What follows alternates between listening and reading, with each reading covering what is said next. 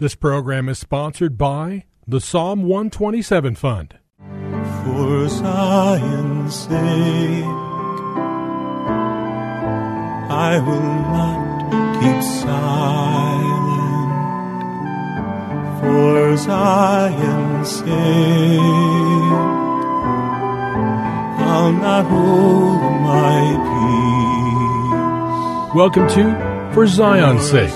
Isaiah 62:1 is taken directly out of the Hebrew Scriptures when the prophet Isaiah declared, "For Zion's sake I will not keep silent, and for Jerusalem's sake I will not keep quiet, until her righteousness goes forth like brightness, and her salvation like a torch that is burning." Your hosts for the program are Shelley and June Volk, Jewish believers burdened to see Jew and Gentile become one.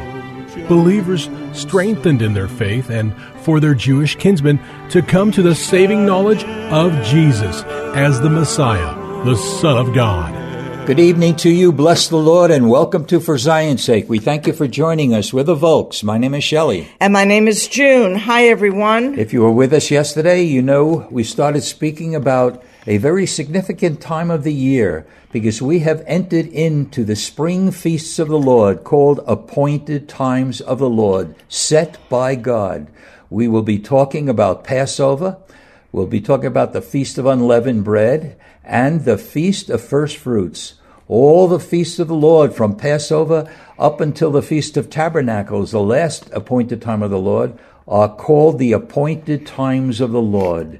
So we talked about the fact that Passover is it's the longest continual celebration because it goes back about 3,500 years. And Passover presents a picture of our salvation experience. Just as we were set free from the bondage of sin, we see a picture of this in the situation of Passover, when the people of Israel were set free from bondage in Egypt. And we read from Exodus 2, beginning at verse 23, because in a sense, we could say Passover started this way. It says in Exodus 2, beginning at verse 23, "Now it came about in the course of those many days that the king of Egypt died, and the sons of Israel sighed," or cried, "because of the bondage. And they cried out, and their cry for help because of their bondage rose up to God.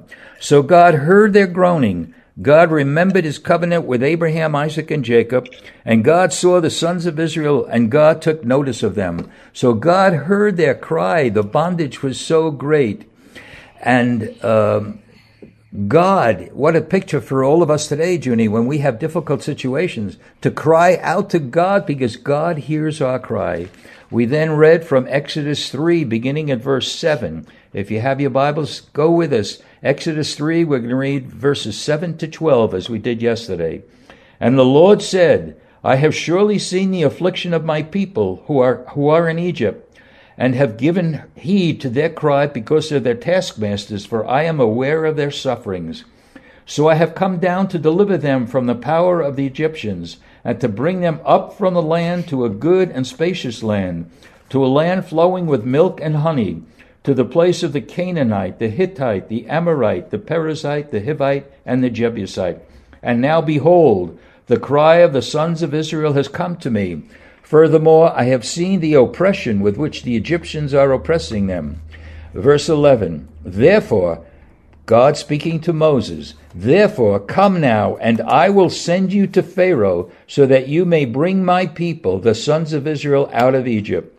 But Moses said to God, "Who am I that I should go to Pharaoh, and that I should bring the sons of Israel out of Egypt?" And he said, "Certainly I will be with you, and this shall be the sign to you that it is I who have sent you. When you have brought the people out of Egypt, you shall worship God at this mountain." Powerful, powerful verses, Junie. They are, Shelley, and what it means for us today is Moses said, "Who am I that you should send me?" And we'll go on with the story for those of you who listen who are not aware of the implication of what happened the first Passover with Moses as the deliverer for Israel. But then God sent his son his only begotten son, Yeshua, Jesus. And who better than God incarnate could deliver a people from the curse of sin? Really? And Shelley, it's amazing because today we need to be aware that Jesus and the Father, through the power of the Holy Spirit, is aware of our sufferings and all that's going on in the world today and in the earth, for us to be encouraged and cry out to God. He is aware of our suffering, Lord, and he has given us eternal life. Hallelujah. For all those that are born again, we have the Spirit of truth. And for those who are listening, who have no idea what I'm talking about, cry out to the Holy One of Israel and ask him, if he hears you, if he's alive, to reveal himself to you. And if you do that, I would ask that you would get in touch with us and tell us what happens. Hallelujah. So we're going to look at Exodus 12, which I encourage you to read in its entirety, because this is the story. But before we get there, I want to read a verse from Exodus 6:1. Then the Lord spoke to Moses, because Pharaoh's heart was hardened. He was going to not let the people go. Now you shall see what I will do to Pharaoh, for under compulsion he shall let them go, and under compulsion he shall drive them out of his land. What follows is a series of 9 plagues, but despite them, Pharaoh refused to let the people go. Let's pick up the story. We read it yesterday, but it's worth repeating. Exodus 12, if you have your Bibles, read with us Exodus 12, 1-13. Now the Lord said to Moses and Aaron in the land of Egypt, "This month shall be the beginning of months for you. It is to be the first month of the year to you. Speak to all the congregation of Israel, saying, on the 10th of this month, they are each one to take a lamb for themselves, according to the father's households, a lamb for each household. Now, if the household is too small for a lamb, then he and his neighbor nearest his house are to take one according to the number of persons in them. According to what each man should eat, you are to divide the lamb. Your lamb must be an unblemished male, a year old. You may take it from the sheep or from the goats.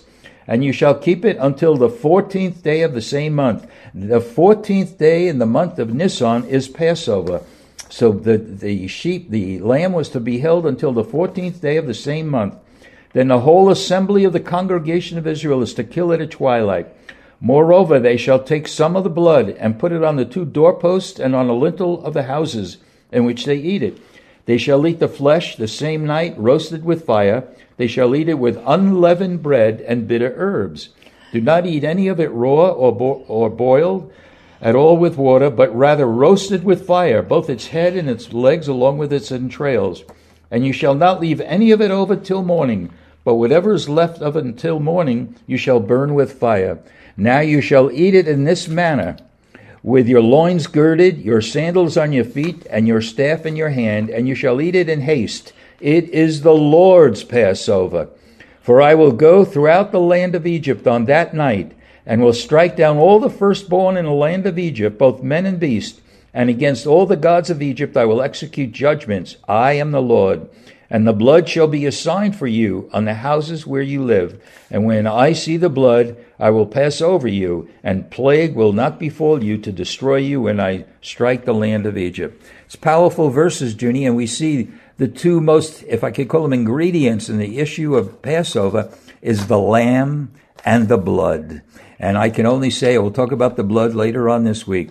The power of the blood demonstrated on that night of Passover in Egypt is as strong today as it was on that night. And the blood saved the youngest member of the homes that had the blood on it.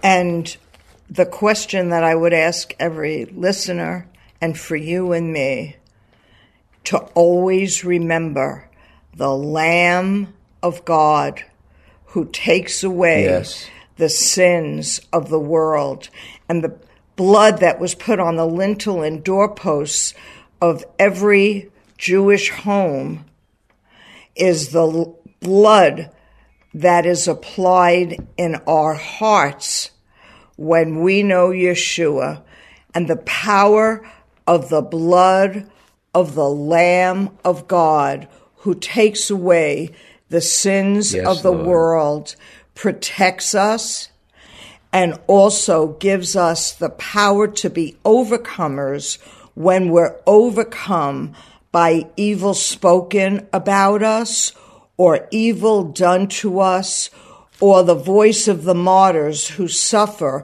because they will not deny the Lamb of God, who takes away the sins of the world. And Jesus is the Lamb of God. Yes, Lord. Continuing on in Exodus 12, I'm beginning to read from verse 23 to 32. For the Lord will pass through to smite the Egyptians, and when he sees the blood on the lintel and on the two doorposts, the Lord will pass over the door and will not allow the destroyer to come into your houses to smite you. And you shall observe this event as an ordinance for you and your children forever. And it will come about when you enter the land which the Lord will give you, as he has promised, that you shall observe this rite. And it will come about when your children will say to you, what does this mean? That you shall say, it is a Passover sacrifice to the Lord, who passed over the houses of the sons of Israel in Egypt when he smote the Egyptians, but spared our homes. And the people bowed low and worshipped. Then the sons of Israel went and did so, just as the Lord had commanded Moses and Aaron. They did. Now it came about at midnight that the Lord struck all the firstborn in the land of Egypt, from the firstborn of Pharaoh who sat on his throne, to the firstborn of the captive who was in the dungeon, and all the firstborn of cattle. And Pharaoh arose in the night, and he and all his servants and all the Egyptians, and there was a great cry in Egypt, for there was no home where there was not someone dead. Then he called for Moses and Aaron at night and said, rise up, get out from among my people, both you and the sons of Israel, and go, worship the Lord as you have said.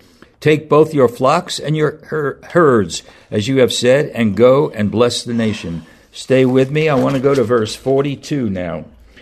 It is a night to be observed for the Lord, for having brought them out from the land of Egypt. This night is for the Lord, to be observed by all the sons of Israel throughout their generations. And the Lord said to Moses and Aaron, this is the ordinance of the Passover.